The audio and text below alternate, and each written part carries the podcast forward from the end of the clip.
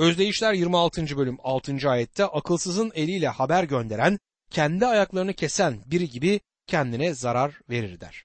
Bir mesajı yanlış bir kişiyle gönderirseniz bir yanlışı yapmış olacaksınız. Özdeyişler 26. bölüm 7. ayet akılsızın ağzında özdeyiş, kötürümün sarkan bacakları gibidir der. Bu ayeti okudukça sinirlendiğimde akılsızın ağzında özdeyiş kötürümün sarkan bacakları gibidir demek pek çok kişi için aklıma geliyor. Özdeyişler 26. bölüm 8. ayet. Akılsızı onurlandırmak, taşı sapana bağlamak gibidir diyor. Akılsızı onurlandırmak sadece ona size karşı kullanılacak bir silah vermektir. 26. bölümdeki 9. ayet ise sarhoşun elindeki dikenli dal ne ise akılsızın ağzında özdeyişte odur der. Sarhoş bir adamın elindeki dikenli bir dal başkalarını olduğu kadar kendisini de yaralayacaktır. Aynı şey öğretmen konumunda olan bir akılsız içinde geçerlidir. Kendisini ve kendisini dinleyecek insanları bu kişi incitir. Süleyman'ın özdeyişleri 26. bölüm 10. ayette oklarını gelişi güzel fırlatan okçu neyse, yoldan geçen akılsızı ya da sarhoşu ücretle tutan da öyledir der. Sonuç olarak sonuçtan kesinlikle emin olabiliriz bu durumda. Tanrı durumun icabına bakacak ve bütün bunlar hakkında gerekeni yapacaktır. Burada biraz korkulacak bir durumla karşı karşıya gelir gibi oluyoruz. Süleyman'ın özdeyişleri 26. bölüm 11. ayette ahmaklığını tekrarlayan akılsız kusmuğuna dönen köpek gibidir diyor. Bunun kadar sert bir şey duymak zor. Bunu düşünmek bile iğrendirici ve tiksindiricidir.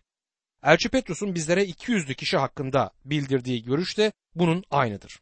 2. Petrus 2. bölüm 22. ayette şu gerçek özdeyiş onların durumunu anlatıyor. Köpek kendi kusmuğuna döner. Domuz da yıkandıktan sonra çamurda yuvarlanmaya döner diyor. Kaybolan oğul domuz ağırındayken yanlış yerde olduğunu bildiğini ve evine döndüğünü hatırlayın. Eve döndüğünde yanında domuz ahırından bir domuz getirdiğini de gözümüzde canlandıralım. Küçük domuz babanın evini beğenirdi muhtemelen. Sonunda domuz ahırına giderdi. Sonunda kilisedeki bütün iki yüzlüler ortaya çıkacaktır ve Tanrı'nın çocuklarıymış gibi yapan pek çok kişi bu durumda geri dönecekler. Bir adam bana kiliseye katılmasının nedeninin kilisenin iki yüzlerle dolu olması olduğunu söyledi. Ona bunu benden daha iyi bilen birisi olamaz. Ama bu kilisede olmanız için neden değil dedim. Bir iki yüzlünün arkasına saklanamazsınız. Orada olup gerçek olanı göstermeniz gerekir diye karşılık verdim. Kilisedeki iki yüzlük hakkında daha önce de konuştum ve bundan söz etmemden hoşlanmayan kişilerden bu konuda mektuplar alıyorum. Ama kutsal kitap inanlı için güvenlik olduğunu söyler. Ayrıca inanlı numarası yapanlar için de güvensizlik vardır. Bu özdeyiş 200'lerden söz eder. Süleyman'ın özdeyişleri 26. bölüm 12. ayette kendini bilge gören birini tanıyor musun? Akılsız bile ondan daha umut vericidir der. Akılsızdan daha kötü olan biri varsa o da kendisi hakkında yüksek düşüncelere sahip megalomandır.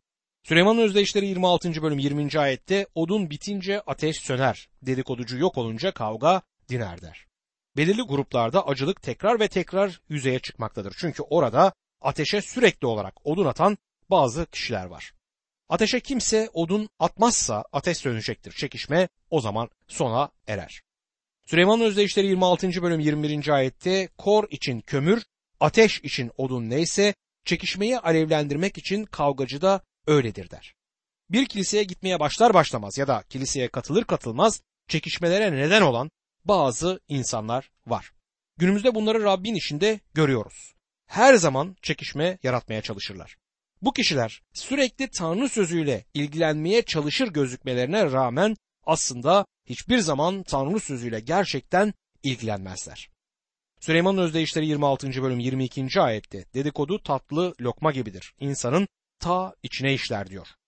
Bunun daha iyi bir çevirisi şöyledir. Dedikoducunun sözleri güzel yiyecekler gibidir ve insanın karnının içine işler. İnsanlar o seçkin dedikoduları duymak istemektedirler. Bunları duymaktan hoşlanırlar ama bunları hazmetmek biraz zordur ve sonunda onları hasta edecektir. Gerçek Tanrı çocuğu çirkin olan şeyleri duymayı istemez. Şimdi burada önümüzde iki yüzlük hakkındaki en uzun ve en sert parçalardan biri var. Bu Tanrı halkı arasındaki iki yüzlükten söz eder. Süleyman'ın özdeyişleri 26. bölüm 23 ila 28. ayetler.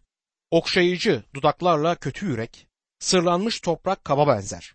Yüreği nefret dolu kişi sözleriyle niyetini gizlemeye çalışır ama içi hile doludur. Güzel sözlerine kanma çünkü yüreğinde yedi iğrenç şey vardır. Nefretini hileyle örtse bile kötülüğü toplumun önünde ortaya çıkar. Başkasının kuyusunu kazan içine kendi düşer. Taşı yuvarlayan altında kalır. Yalancı dil incittiği kişilerden nefret eder. Yaltaklanan ağızdan yıkım gelir diyor. İsa Mesih'e imanı meslek edinip de gerçekte Tanrı'nın çocukları olmayan insanlar var. Bunlara iki yüzlü diyoruz çünkü olmadıkları bir şeymiş gibi davranmaya çalışırlar. Bunlar sahtekarlardır ama sahte bir şeyin gerçek, değerli bir orijinali olması gerektiğinden bunun kilisenin içinde ya da dışındaki insanları rahatsız etmemesi gerekir. Bildiğim kadarıyla kimse kuruşların ya da fazla değeri olmayan kağıt paraların sahtesini yapmaz.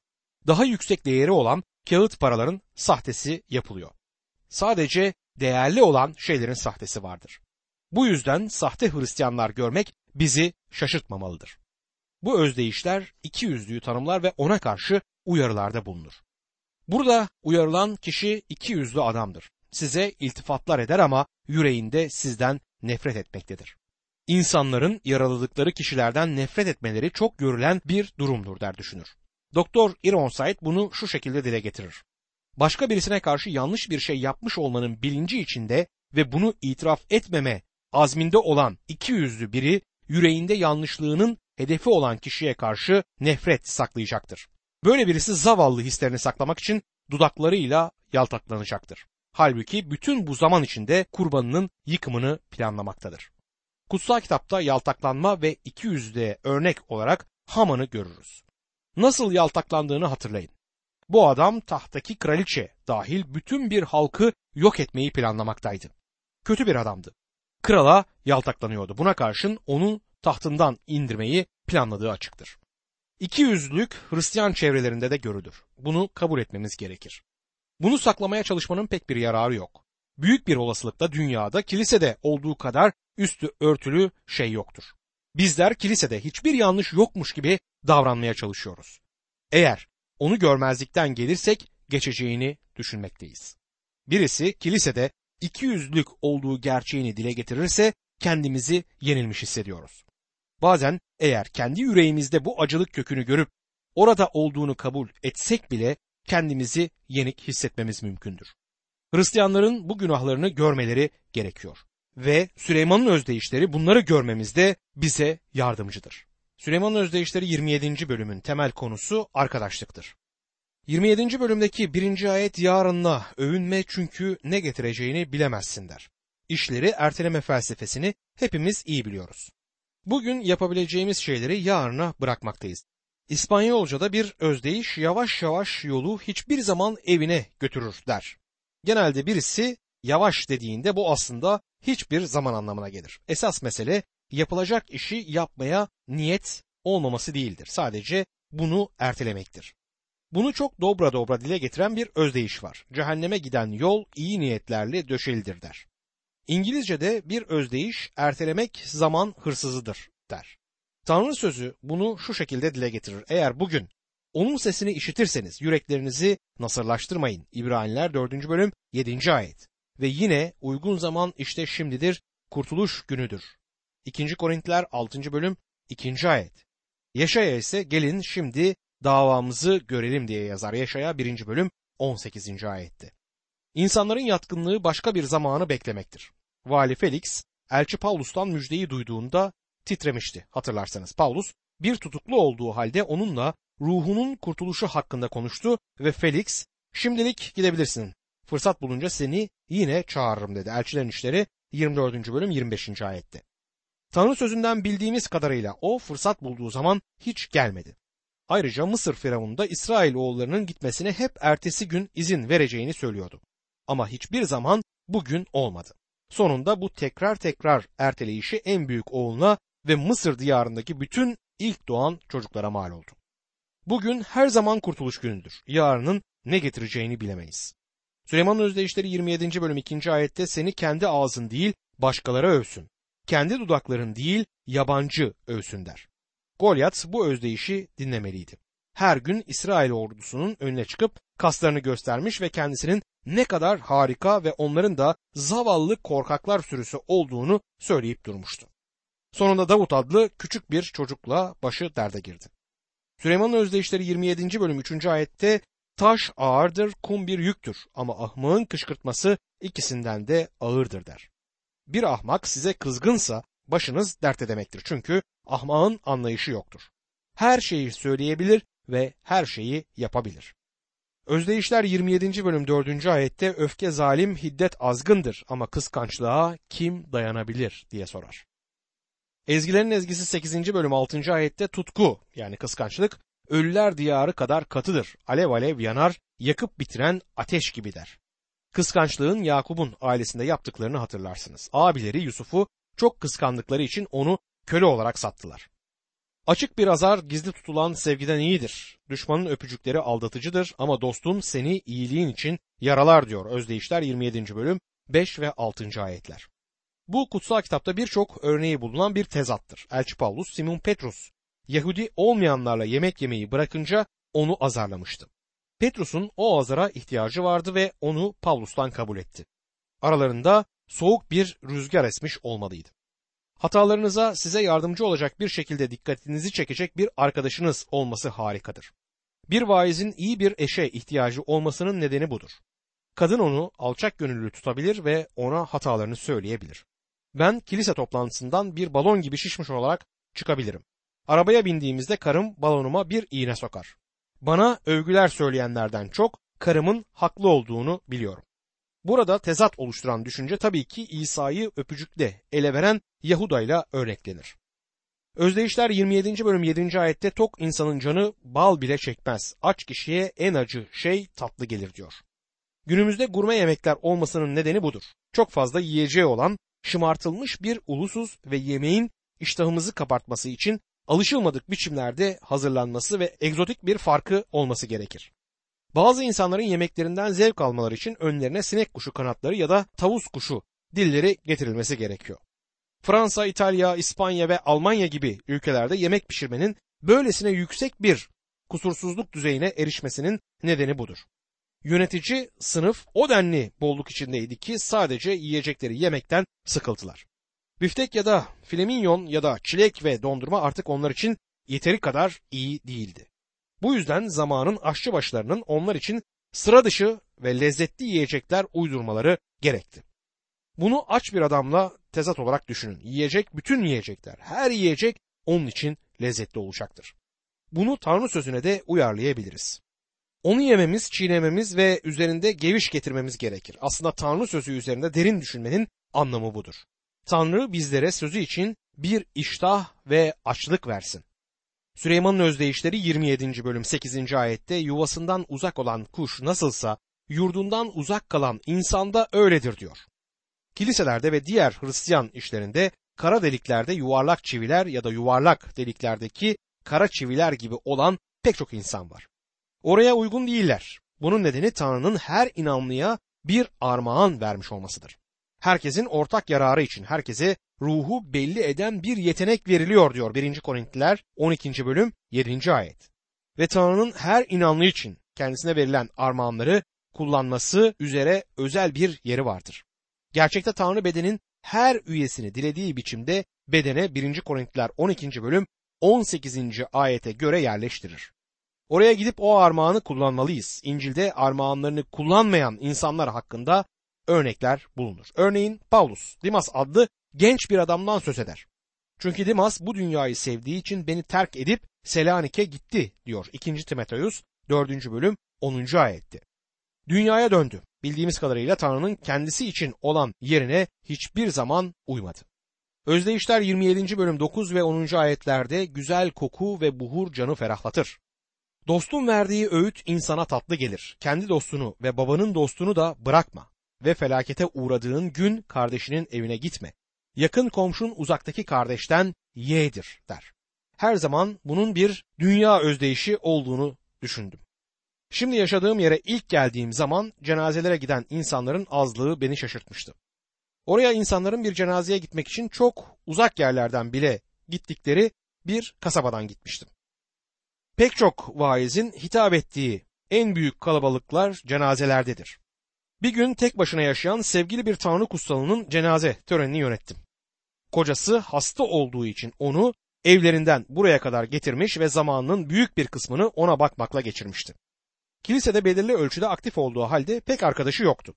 Cenazesinde kilisenin kalabalık olacağını düşündüm ama orada sadece 15 kişi kadar insan vardı. Ailesi ve dostları yaşadıkları yerdeydi. Yakın komşun uzaktaki kardeşten yeğdir diyor kutsal kitap. Hepimizin dostlara ihtiyacı var ve komşularımız da arkadaşlıklar kurmak bizden çok uzaklarda oturan ailemiz ve eski dostlarımıza bağımlı olmaktan daha iyidir.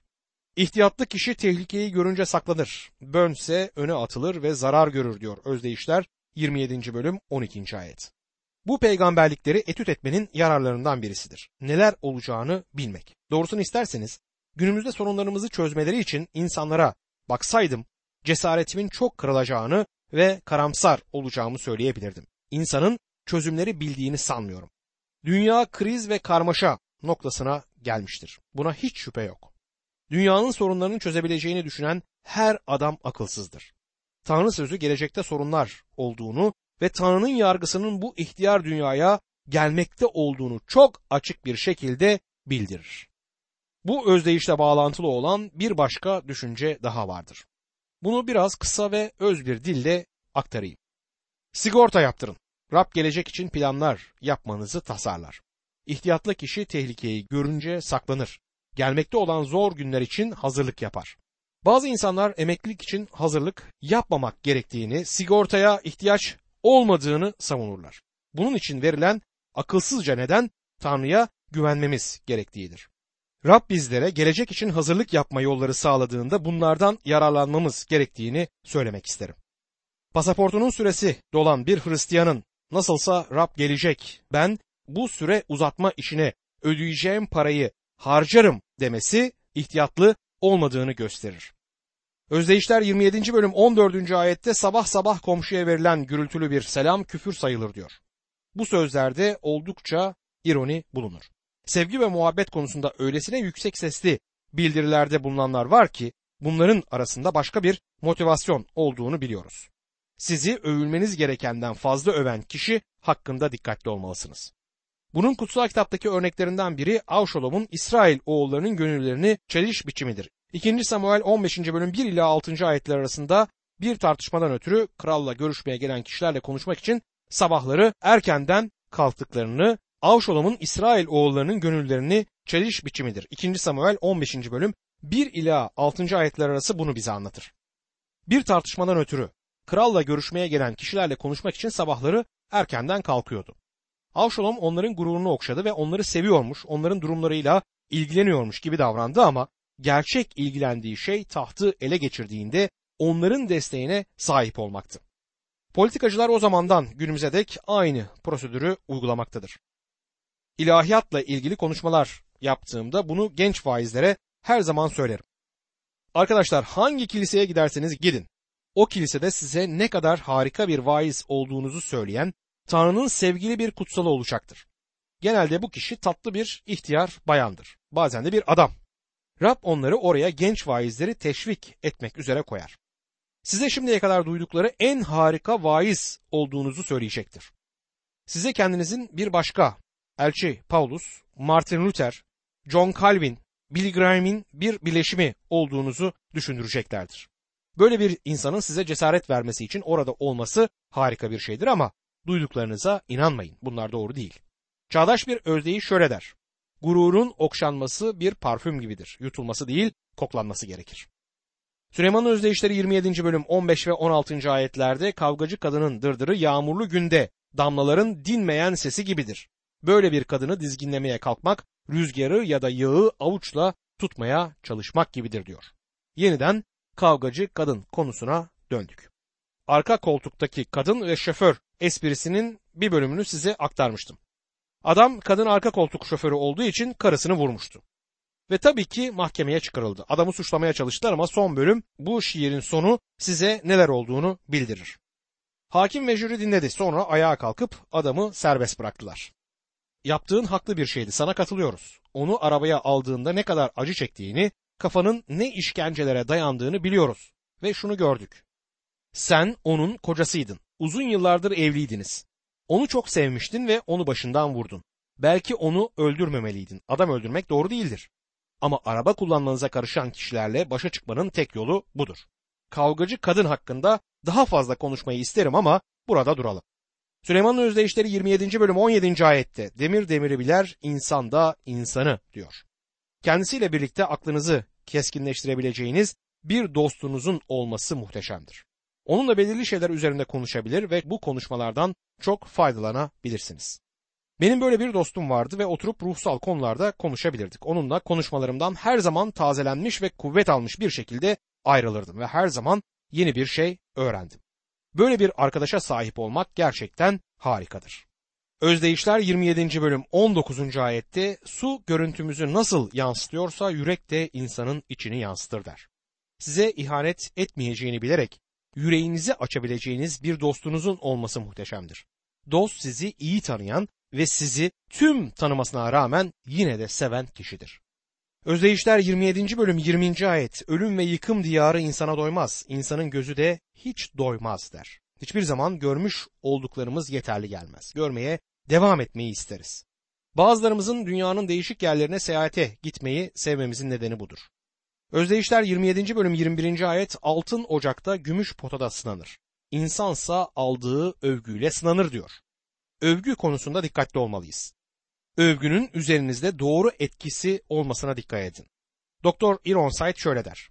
Bir adamı sınamak için övgü ve aşırı övgü ateşine konduğu zamankinden daha sıcak bir pota yoktur. Bazı insanların böyle durumlarda kuvvetleri tükendiği halde kötü bir isim Rabbe yapışmak ve ismini temizlemesi için Rabbe güvenmek bunun yanında daha kolaydır. Ama kişinin alkış ve yaltaklanmasından etkilenmeyerek yoluna alçak gönüllü bir şekilde devam etmesi onun gerçekten Tanrı ile birlikte olduğunu gösterir. Süleyman'ın özdeyişleri 27. bölüm 24. ayette çünkü zenginlik kalıcı değildir ve taç kuşaktan kuşağa geçmez diyor. Zenginlik kalıcı değildir. Maddeci çağımızda bunun gerçeğini görmemiz gerekir. Zenginliklerinizi öbür dünyaya götüremezsiniz. Kefenin cebi yok. Yıllar önce çok zengin bir iş adamı öldüğünde bütün akrabaları avukatının bürosunun dışında bekledi. Avukat dışarı çıktığında ne kadar bıraktı diye sordular. Avukat hepsini dedi. Hiçbir şeyi yanına almadı. Ve taç kuşaktan kuşağa geçmez. Bu değişimler dünyasında hanedanlar yükselir ve çöker. Güvenip bağlanabildiğimiz sadece Tanrı'dır. Tek değişmeyen dost odur. Evet, Süleyman'ın özdeyişleri 27. bölüm dostluk konusunda iyi öğütler oluşturur.